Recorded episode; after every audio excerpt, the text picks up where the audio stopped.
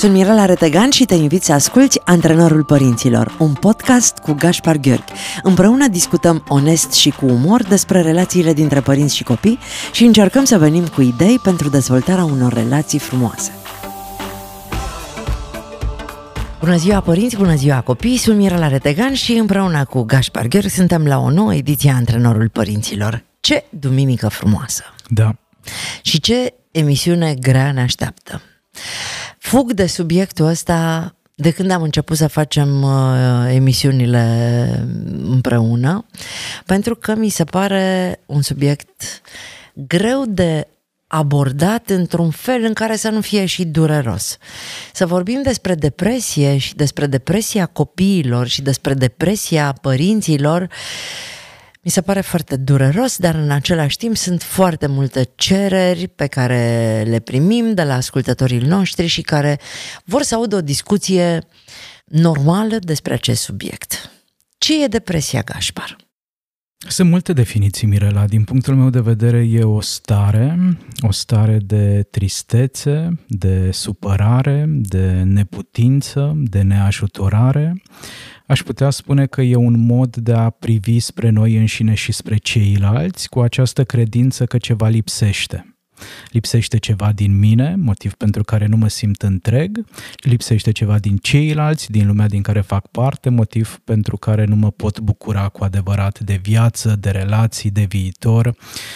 Depresia e genul de stare care ne condamnă să trăim în trecut, să ne gândim la ce a fost frumos și nu mai e și devenim ușor uh, extrem de preocupați de acest frumos pe care nu-l mai vedem în prezent, dar e și o stare care ne determină să ne judecăm, să ne condamnăm noi pe noi pentru ceva greșit ce poate am făcut în trecut. Oamenii care se confruntă cu stările de depresie au o dificultate în a trăi în momentul prezent și atunci se refugiază undeva într-un trecut. Sunt mai multe forme de depresie? Există. Psihologia clinică vorbește de diferite forme de depresie.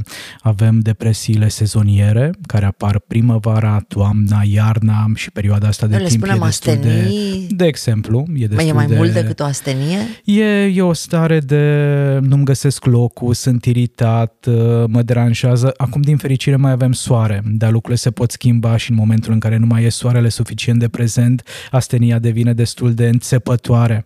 După care avem episoadele depresive depresive, care durează o perioadă mai lungă de timp, avem depresia majoră, care poate dura uh, undeva în jur de 2 ani sau minim 2 ani, avem tulburarea bipolară, acolo unde mintea umană se află constant în acest dans între manie și deprimare, avem depresia postpartum, avem uh, doliul sau jalea pe care le trăim în momentul în care pierdem pe cineva și e și asta o formă de depresie. Putea spune că face parte depresia din viața noastră de zi cu zi. Și de asemenea asemenea, e de punctat că la nivel mondial, Mirela, depresia este cea mai des întâlnită problemă de sănătate mentală și în rândul adulților și în rândul copiilor. Cum ajunge un copil în depresie? Sunt diferite drumuri care duc spre depresie. Ar putea să fie un copil care e abuzat, la școală, de exemplu, de colegi, de profesori, vorbim foarte des de acest fenomen de bullying, atunci când cineva nu se simte în siguranță în cercul de prieteni, în pauze, în timpul orelor, a trăi o astfel de experiență de pericol o perioadă lungă de timp poate duce la o stare de depresie. De asemenea, atunci când copilul are dificultăți de învățare, atunci când părinții pun o foarte mare presiune pe rezultate, pe note, pe școală, școală, atunci când agenda copilului este extrem de încărcată și după școală are meditații, are cursuri de X feluri și așa mai departe, ajungem la depresie, Mirel, atunci când avem sentimentul de pierdere, atunci când ceva nu mai face parte din viața noastră, dacă îmi pierd respectul de sine, dacă îmi pierd uh, timpul liber, dacă îmi pierd posibilitatea de a mă relaxa, de a mă odihni, de a dacă mă bucura de viață, dacă îmi pierd iubirea, apropo de adolescență sau apropo Sentimentul de, de vârsta adultă, multă. Dacă îmi pierd familia, vorbim în prezent destul de relaxat și mult mai deschiși la minte apropo de despărțirile părinților și apropo de divorț, dar divorțul e un factor care poate determina multă tristețe, multă durere, e un doliu după fiecare uh, despărțire a părinților. Sunt și... oameni care pot să intre în depresie pentru că își pierd confortul? Sigur că da, pierderea jobului, pierderea bunăstării financiare, uh, faptul că ne-am pierdut casa, faptul că ne-am pierdut banii din vari motive, orice pierdere poate determina uh, o stare depresivă. Hai să ne întoarcem la depresia copiilor. Există și uh, în cazul bebelușilor o formă de depresie? Ar putea exista o formă de tristețe, mai ales atunci când bebelușii se nasc în familii în care nu există conectare emoțională cu părinții atunci când, de exemplu, părinții suferă fie mama de depresie postpartum, fie tata de o altă formă de depresie, baby blue, se spune în literatura de specialitate, sau dacă părinții sunt mult prea preocupați cu alte aspecte ale vieții și nu au timp pentru a lua copilașul în brațe, pentru a se juca cu el, pentru a privi cu mult drag și cu multă iubire, asta poate duce la un soi de deprimare, la un soi de tristețe, ceea ce conturează la un moment dat un atașament de tip evitant evitant e un alt termen de specialitate pe care psihologii îl folosesc. Cum își poate da seama un părinte că are un copil uh, depresiv? Se schimbă destul de mult starea noastră emoțională atunci când ne confruntăm cu depresia, Mirela. S-ar putea să fie un copil care nu vrea să se mai joace, S-ar putea să fie un copilaș care nu a mai zâmbit de mult, s-ar putea să fie un copilaș care doarme prea mult sau doarme prea puțin, uh, să refuze anumite alimente, să nu își mai dorească să iasă cu prietenii, să se întâlnească cu familia, să se refugieze în online, e o strategie pe care din păcate mulți copii și adolescenți o folosesc pentru că nu știu cum altfel să-și gestioneze durerea și suferința. Oricum observăm că nu mai e același copil pe care îl știm. Există și cealaltă extremă însă și merită să fim atenți și la asta. Copilul pare mult mai dezinhibat, mult prea vesel, mult prea euforic, mult prea energic, mult prea glumeț, e extrem de plin de energie, de dinamism, nu se odihnește. E cealaltă extremă, cealaltă față ascunsă a depresiei despre care destul de rar vorbim. Deci n-am crezut că există așa ceva, m-aș fi suspectat de mult. Dacă sunt atât de mulți oameni, Mirela, care își pun o mască pe față și care astfel ascund durerea și suferința care e acolo și care doare, care Uh, și deși ei suferă foarte tare în interior, joacă rolul fericitului sigur, în societate? Sigur, pentru că ei cumva asta au învățat în copilărie, în adolescență, undeva pe parcursul vieții, că nu avem timp pentru a fi depresivi. Pot să fie copii care să pară foarte bine numai pentru că nu au încredere că părinții ar putea să înțeleagă ce sigur, se întâmplă cu sigur, ei? Sigur, sau că nu i-ar putea accepta societatea, grupul de prieteni, profesorii dacă ei s-ar plânge, pentru că vedem problemele de sănătate sănătate mentală ca niște slăbiciuni, pe când problemele de sănătate mentală, indiferent că ne referim la copii sau la adulți, arată doar disfuncționalitatea comunității și a societății în care trăim. Depresia, așa cum am spus și într-o ediție trecută, este o problemă a familiei, a comunității, a societății, nu doar a unei singure persoane care produce simptomatologia depresivă. Orice tristețe este depresie? Nu. Tristețea este o emoție care este firească și normală. Depresia se referă mai degrabă la o stare, o perioadă de tristețe îndelungată. Cât, cât ar trebui să de unde să ne îngrijorăm dacă suntem triști? Mie mi se întâmplă să fiu tristă. E adevărat, la mine nu merg pe ore tristețea, că de regulă foarte rar mi se întâmplă să fiu tristă uh, la nivelul zilelor. Dar de unde pot să calculez că tristețea asta nu mai e doar o simplă tristețe. În momentul în care din cele șapte zile ale săptămânii, în cinci dintre ele, simt cumva că viața nu are sens. Ok. Atunci când uh, refuz uh, tot mai multe activități care în trecut îmi făceau plăcere atunci când îmi dau seama că nimic nu mă mai mulțumește, atunci când refuz să fac mișcare, atunci când mănânc uh, foarte mult, bag în gură mai multă mâncare decât corpul meu ar avea nevoie să pat. primească. Exact, exact. Dorm într-una, chiar dacă somnul nu mă mai odihnește, ci din potrivă. Și merită să, să ne întrebăm uh, care o fi sursa sau cauza acestor dificultăți, pentru că uneori poate fi vorba de o despărțire și atunci uh, această stare depresivă e mai mult decât firească și normală.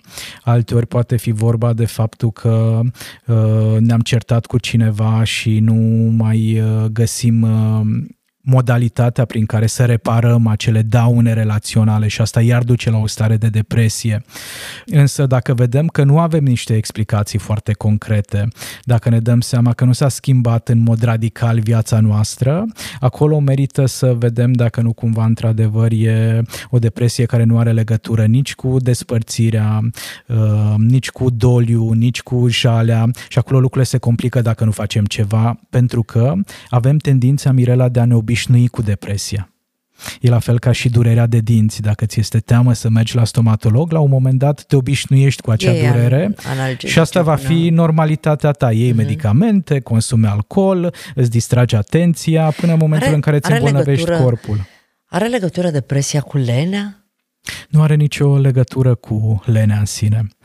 Uh, depresia... că, în general, oamenii inactivi, pot fi suspectați că sunt uh, fie leneși, fie depresivi, uh, E, e elementul acesta comun și anume o persoană cu depresie nu are atât de multă energie în corp, pentru că și energia este consumată lucruri. de gândurile negre, însă lenea, din punctul meu de vedere, Mirela, e ceva ce ar fi bine să avem cu toți în viața noastră. Și noi doi în special avem nevoie să facem loc momentelor de lene, pentru că altfel intrăm în burnout. O să-mi pun Altfel dorința de, de anul ăsta de Revelion. Anul viitor, pe 2023, să fie... Să fiu mai leneșă da, puțin. Da, da, da, da, da, da, da, da. Avem nevoie de asta. Așa cum avem nevoie să ne permitem stările de melancolie.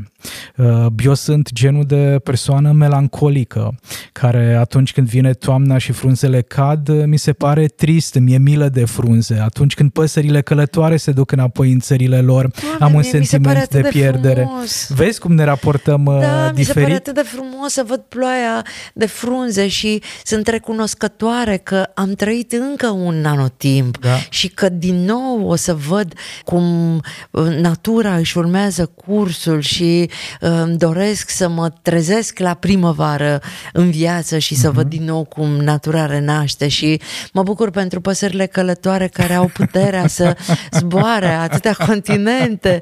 Deci, serios! Da, da. Deci nu are, revenind la, la întrebare, nu are nicio treabă lenea cu depresia. Tu ai avut vreodată uh, probleme în zona depresiei. Eu aș îndrăznea spune că fondul meu e unul depresiv, această vibrație ceva? joasă, această okay. energie joasă despre care noi doi vorbim, denotă o stare de melancolie. Uh, pentru mine viața e cumva dulce, amară. Și, și fondul meu cum e, Gașpar?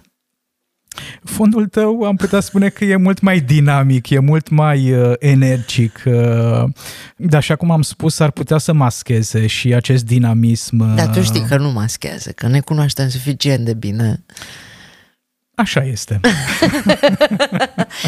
Uh, eu nu am avut niciodată un diagnostic uh, de depresie, dar uh, am trecut printr-o tristețe foarte mare la plecarea tatălui meu, pe care n-am știut să o gestionez. O prietenă foarte bună, medic, mi-a spus că din punctul ei de vedere ceea ce s-a întâmplat cu mine atunci crede că a fost o depresie. Nu știu dacă a fost o depresie, dar am avut un episod de tristețe foarte, foarte puternică. Și e firesc, doliu vine cu tristețe multă. Da, am pus-o pe seama doliului, uh, iar de acolo încoace am momente în care îmi dau voie să fiu tristă și um, eu, eu mă manifest foarte mhm. ușor uh-huh. și foarte repede. Dacă sunt martora unui episod uh, în care oamenii suferă și uh, sunt acolo empatică, eu pot să um, să recunosc tristețea lor și să o manifest.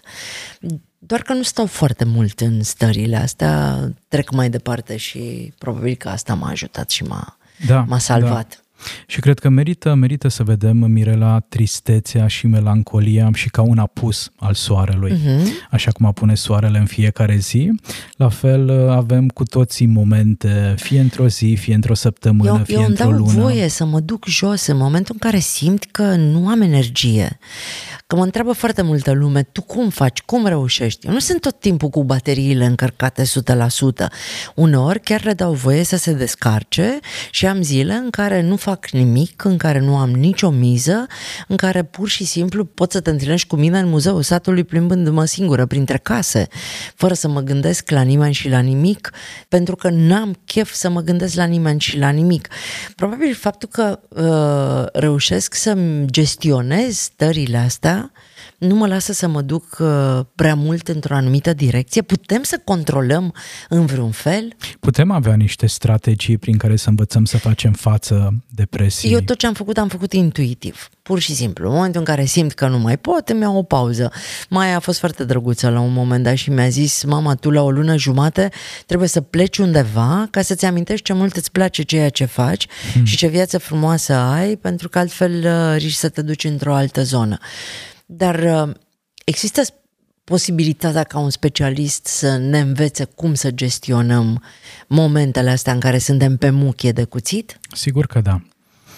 E literatura de specialitate foarte bogată și există diferite metode, diferite forme de psihoterapie pe care oamenii le pot uh, aplica.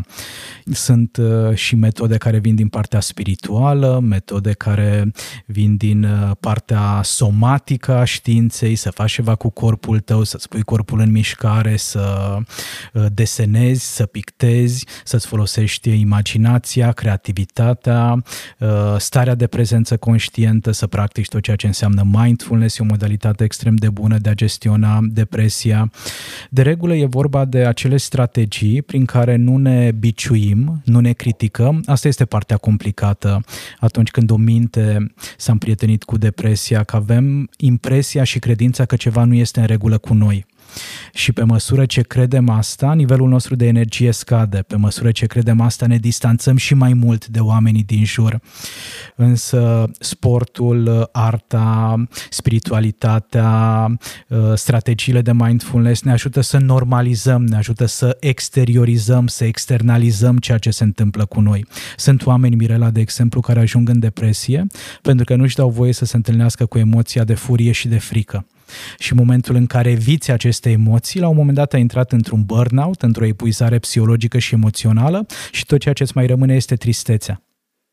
De asemenea, sunt uh, oameni care au nevoie să-și uh, explice aceste emoții de melancolie, de tristețe, de supărare, de dezamăgire și să-și permită să le simtă.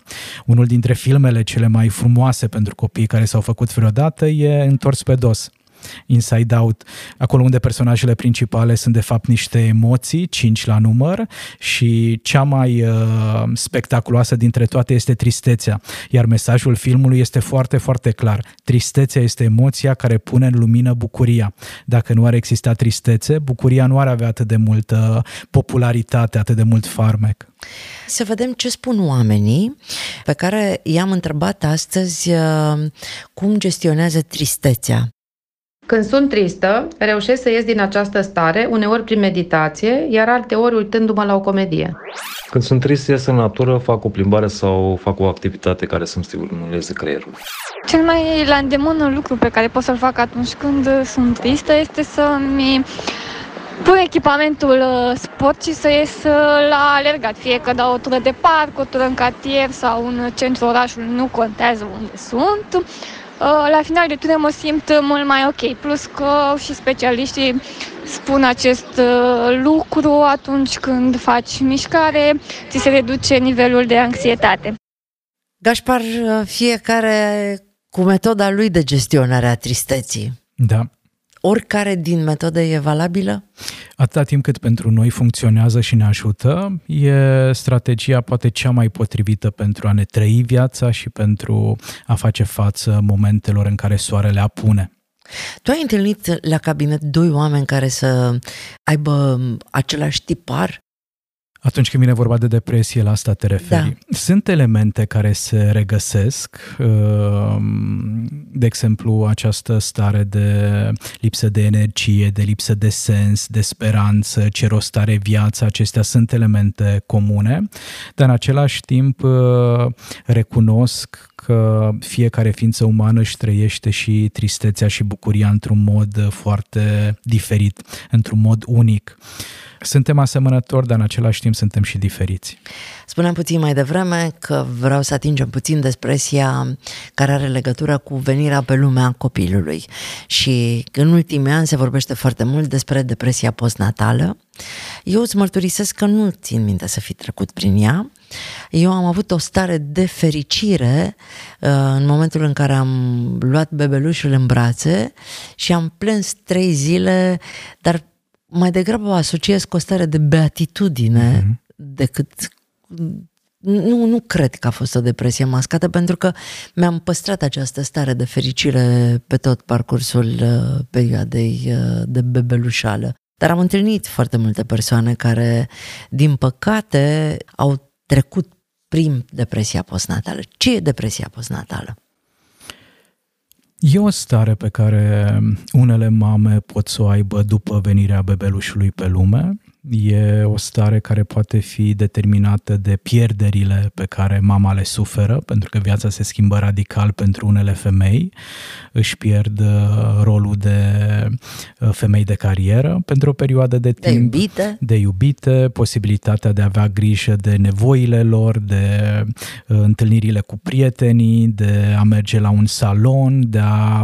Sunt, sunt atât de multe, într-adevăr, motivele de bucurie când se naște un copil, dar în același același timp, dacă sistemul relațional e mai sărac în ceea ce privește resursa umană, e o mare, mare provocare pentru părinți să uh, pună deoparte tot trecutul lor și să se bucure doar de prezent care e de regulă doar despre copil. Și atunci când nu mai ai timp să dormi suficient de mult uh, pe parcursul nopții, atunci când nu ai timp să mănânci, să te odihnești, să faci un duș, să uh, zâmbești în momentul în care te aranjezi în oglindă. Să vezi un film. Exact. Uh, îți dai seama că de fapt sursele tale sau resursele tale de până în momentul respectiv au dispărut și mintea se întâlnește cu starea de depresie. E posibil să se activeze această stare de depresie și să n-aibă legătură legătură cu aceste pierderi, ci cu uh, o explozie hormonală sau cu pierderi de anumite substanțe din corp? Are depresia să, să-ți și... păstrezi uh, viața socială și cu toate astea, fără nicio explicație, să ai o stare de tristețe. Are depresia și o cauză biologică, fără doar și poate, însă experiența mea de psihoterapeut îmi arată că de multe ori e un fenomen mai complex de atât, nu e doar biologia, e un cumul de factori care se pun în scenă și dacă e să mă refer și mai mult la observațiile mele clinice, Mirela, atunci aș putea spune că pierderile din prezent au această putere de a activa pierderile noastre din trecut pe care nu le-am conștientizat sau pe care nu le-am rezolvat. De aceea lucrurile se pot complica uneori. Atunci când o persoană a suferit diferite experiențe de genul uh, abuz, Uh, despărțire, abandon, abandon respingere, uh, boală de variate feluri și dacă nu au fost integrate aceste experiențe din punct de vedere psihologic, la un moment dat ne trezim în rolul de părinte și realizăm câte am pierdut și vine trecutul peste noi. Vine ca un tsunami, vine ca o avalanșă care ne inundă și nu mai știm exact cum să ne orientăm în lume. Este afectat copilul de starea de depresie a mamei? Fără doar și poate. Sunt studii de specialitate care ne arată că inclusiv în perioada intrauterină, starea emoțională și psihologică a mamei are această forță de a afecta dezvoltarea fătului și după aceea traiectoria copilului în viață. De aceea dacă societatea ar fi un pic mai generoasă cu femeile și ar avea un mai mare uh, mod prin care să le protejeze de stres, de experiențele negative, de efort în timpul sarcinii, am face un mare bine nu doar pentru aceste femei, dar și pentru generațiile viitoare. Ok, asta ar putea să facă societatea, dar ce ar putea să facă ele, chiar ele, pentru a evita o astfel de situație? Responsabilitatea numărul unu pentru noi atunci când simțim că ne prăbușim e să cerem ajutor. Okay. Nimeni nu trebuie să se descurce singur. Noi, oamenii, din punctul meu de vedere, Mirela, nu am fost creați pentru a ne descurca singuri. Și avem nevoie să cerem ajutor de la cei mai apropiați, de la parteneri, de la părinți, de la frați, de la colegi, dar și de la specialiști, dacă vedem că sprijinul și suportul celor din jurul nostru nu mai este suficient pentru uh, provocările cu care noi ne confruntăm.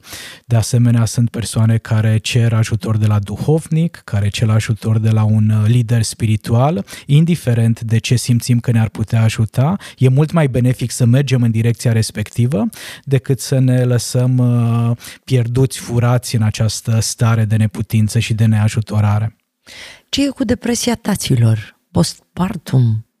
Despre ce e vorba? E o realitate, e, mm-hmm. e un fenomen uh, Uh, care definește viața de familie în zilele noastre, pentru că nu doar femeile trec prin pierderi, ci și bărbații uh, pierd din uh, timpul lor, din resursele lor, își pierde foarte multe ori partenerele, relațiile intime și depresia asta tipică bărbaților după ce femeile au născut e vizibilă în special în rândul acelor tați care se implică în viața de familie, care nu sunt indiferenți, care nu sunt distanți, care nu consideră că de fapt creșterea copilașului ar trebui să fie doar uh, datoria mamei. Și mai mult decât atât, acești tați, Mirela, care se implică, au și posibilitatea de a depăși mai ușor acest baby blue, această stare depresivă, în comparație cu tații care se păstrează la distanță. Deci cumva am putea spune că trecerea asta de la 2 la 3 declanșează și stări depresive, dar putea să reprezinte și leacul pentru depresie. Nici nu știi cum e mai bine. să fie implicat sau să și să poate să devină o problemă la rândul lui sau să te lase în pace și măcar el să fie ok. Doamne, cât de complicate sunt lucrurile în situația asta și cât de diferit le abordăm și da. ce experiențe diferite uh, trăim fiecare dintre noi. Ne trezim adulți că ne dăm seama că am trăit în casă cu părinți depresivi care nici măcar nu știu că sunt depresivi și nu știm de unde această tristețe foarte mare a oamenilor din jurul nostru. Da. Cum reușesc eu, adultul de astăzi, nu e cazul meu, uh, să depășesc o stare de tristețe soră cu depresia, pentru că am fost crescută de o mamă care probabil a fost depresivă toată viața. Adevărul e, Mirela, că traumele părinților noștri, durerile părinților noștri, depresiile părinților noștri devin moștenirea noastră psihologică și emoțională cu care pornim în viață. Și e nevoie, aș îndrăznea spune, să ne trezim la realitate. Să avem această bunăvoință de a înțelege ce ține de noi și ce ține de părinții noștri, de bunicii noștri. Fără un inventar personal, din punct de vedere psihologic, nu prea poți să vezi luminița de la capătul tunelului. Ai nevoie să te întorci un pic în timp și să analizezi oare cum a fost viața părinților mei atunci când eu m-am născut Oare care au fost provocările și dificultățile părinților mei? Uh, cum a fost pentru părinții mei atunci când eu am ajuns în perioada adolescenței și acolo deja pot, pot să-mi dau seama dacă sunt suficient de curios ce ține de mine, ce ține de părinții mei, pentru că atunci când e vorba de ceva ce nu e al meu, corpul îmi transmite. Corpul îmi transmite prin faptul că se agită, prin faptul că e o încordare, prin faptul că e o greutate și începutul e reprezentat de această trezire. După care e foarte, foarte important să realizez că părinții mei, bunicii mei, noi în diferite etape ale vieții noastre am făcut ceea ce am știut și ce am putut cel mai bine. Nu putem schimba trecutul, însă putem acționa într-un mod diferit în momentul prezent. Iar dacă în prezent realizez că sunt genul de persoană care nu are niciun fel de relație intimă cu universul interior, poate de aici ar fi de, de pornit următorul pas. Să-mi analizez un pic emoțiile, trăirile, să am o practică de igienă mentală. Seara când uh, s-au încheiat toate activitățile importante, să-mi iau un jurnal de exemplu și să-mi notez care au fost momentele dificile, dar și care sunt acele 3-4 lucruri pentru care sunt recunoscător. Sunt multe studii de specialitate care ne arată că un astfel de exercițiu al recunoștinței ține depresia la distanță. Un astfel de exercițiu al recunoștinței ne ajută cumva să facem față mai bine provocărilor vieții. Cum le vorbim copiilor despre depresia oamenilor apropiați? Cum îi spui unui copil că mama lui are o problemă? Ce vârstă are copilașul? 7-8 ani. Deci e un uh, copilaj de 7-8 anișori, asta înseamnă că el e deja în acea perioadă a vieții lui în care ce se întâmplă în afara familiei devine un pic mai interesant decât ce se întâmplă în interiorul familiei, dar cu toate acestea starea lui de bine depinde de starea de bine a părinților. Efectiv, așa cum îi spunem unui copil că mama este răcită sau așa cum îi spunem unui copil că mama are de făcut o intervenție uh, stomatologică sau are de trecut printr-o orice altă situație medicală, la fel e și cu psihicul nostru.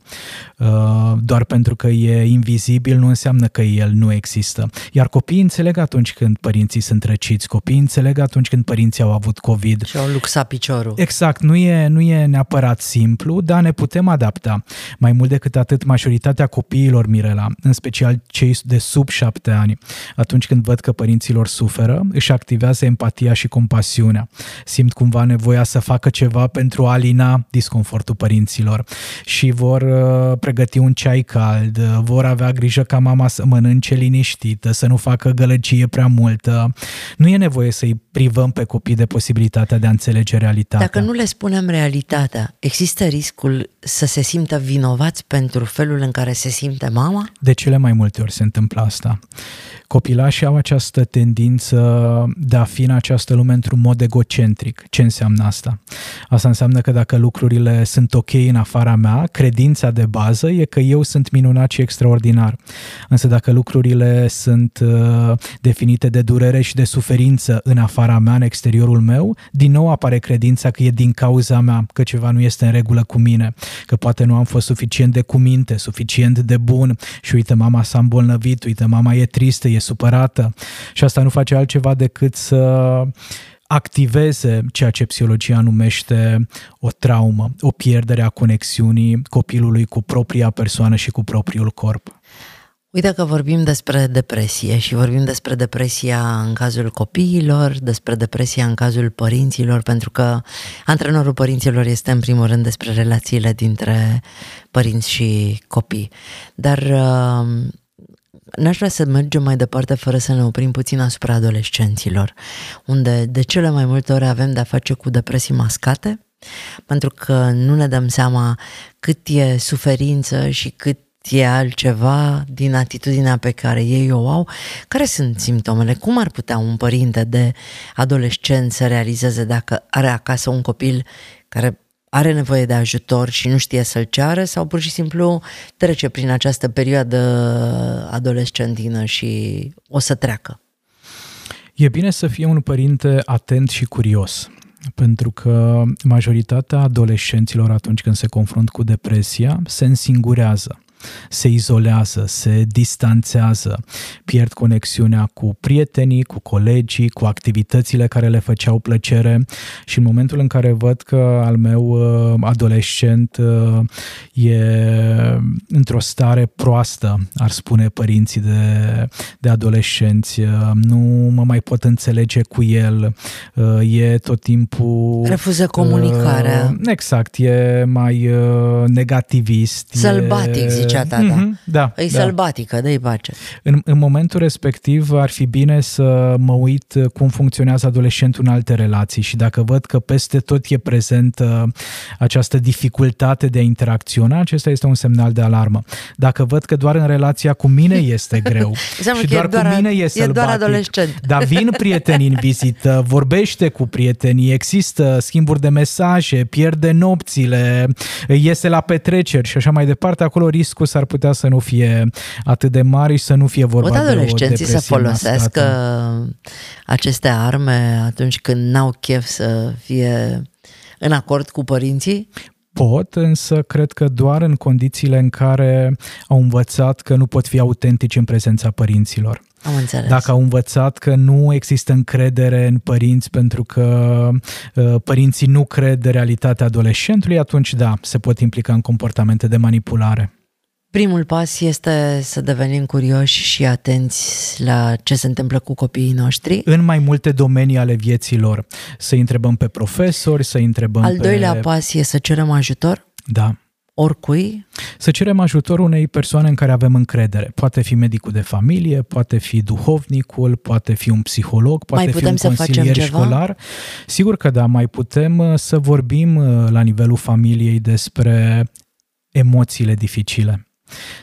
despre faptul că e firesc și normal atunci când ai pierdut ceva să te simți trist, despre faptul că e perfect în regulă, exact așa cum ai punctat și tu, Mirela, să ai o zi proastă, o zi în care să nu ai același randament, să nu fii la fel de performant ca în alte zile.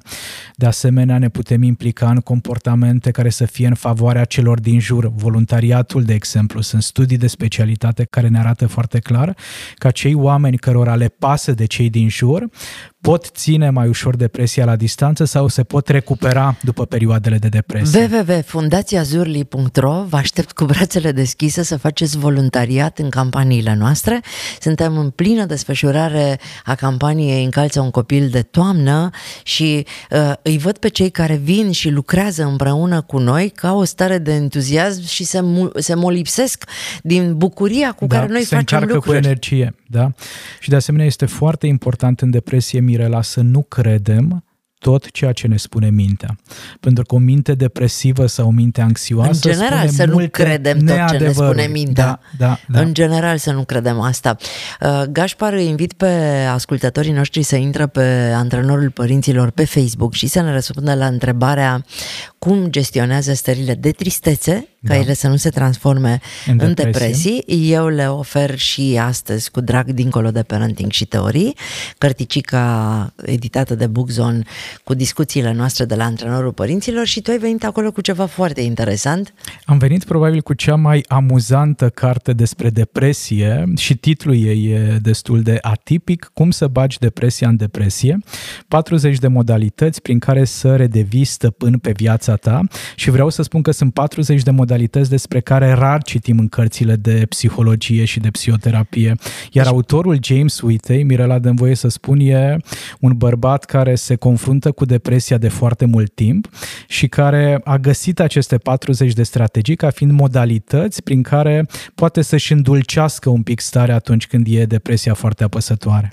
Mulțumesc foarte mult. O Mulțumesc și să eu. păstrez cartea până o trimit în câștigătorului să mă uit și eu uh, uh, peste ea. Și mulțumesc pentru curajul de a aborda acest subiect, Mirela. Știu că n-a fost simplu și nu a fost ușor, dar te-ai descurcat foarte, foarte bine. N-a fost simplu pentru că exact cum spuneai la începutul acestei emisiuni, uh, temperamentul meu este unul foarte plin de viață și uh, chiar n-aș vrea să închidem emisiunea uh, fără să, să lămurim asta, pentru că în jurul meu există foarte mulți oameni care au o construcție depresivă, ei zis tu. O stare uh, mai melancolică, da, un da, fond da, depresiv. da, adică nu se implică foarte tare, nu se agită foarte mult. Pe mine știu cum mă gestionezi. Dacă vrei să rămân lângă tine, atunci când mă apucă mersul și venitul, stai și ai răbdare, că mă întorc, mă duc și vin. Dar ce facem atunci când avem de-a face cu oameni ca tine? Mhm. Cum îi gestionăm?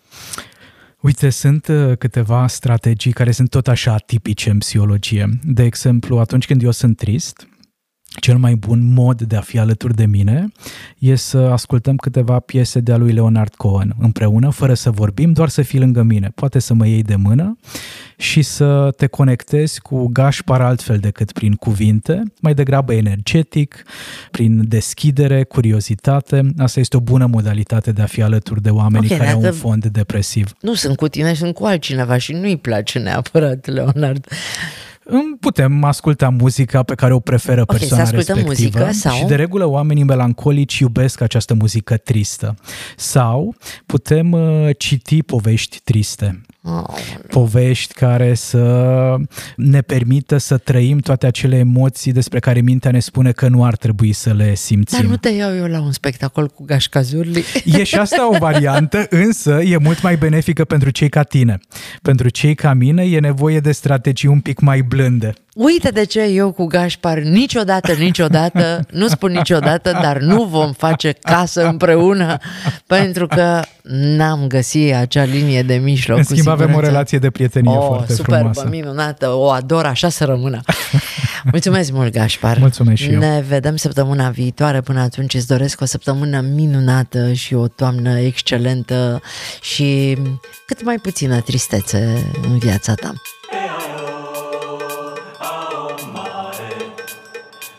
Ați ascultat Antrenorul Părinților cu Mirela Retegan și Gaspar Gheorghi, un podcast pentru părinții curajoși care cresc copii fericiți.